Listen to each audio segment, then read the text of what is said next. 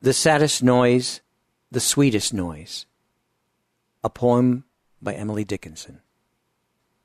The saddest noise, the sweetest noise, the maddest noise that grows.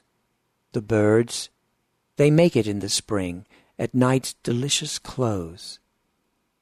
Between the March and April line, that magical frontier, beyond which summer hesitates, almost too heavenly near. It makes us think of all the dead that sauntered with us here, by separation's sorcery made cruelly more dear. It makes us think of what we had, of what we now deplore. We almost wish those siren throats would go and sing no more. An ear can break a human heart as quickly as a spear.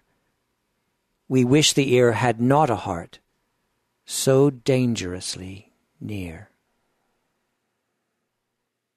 A production of We Are One Body Audio Theater.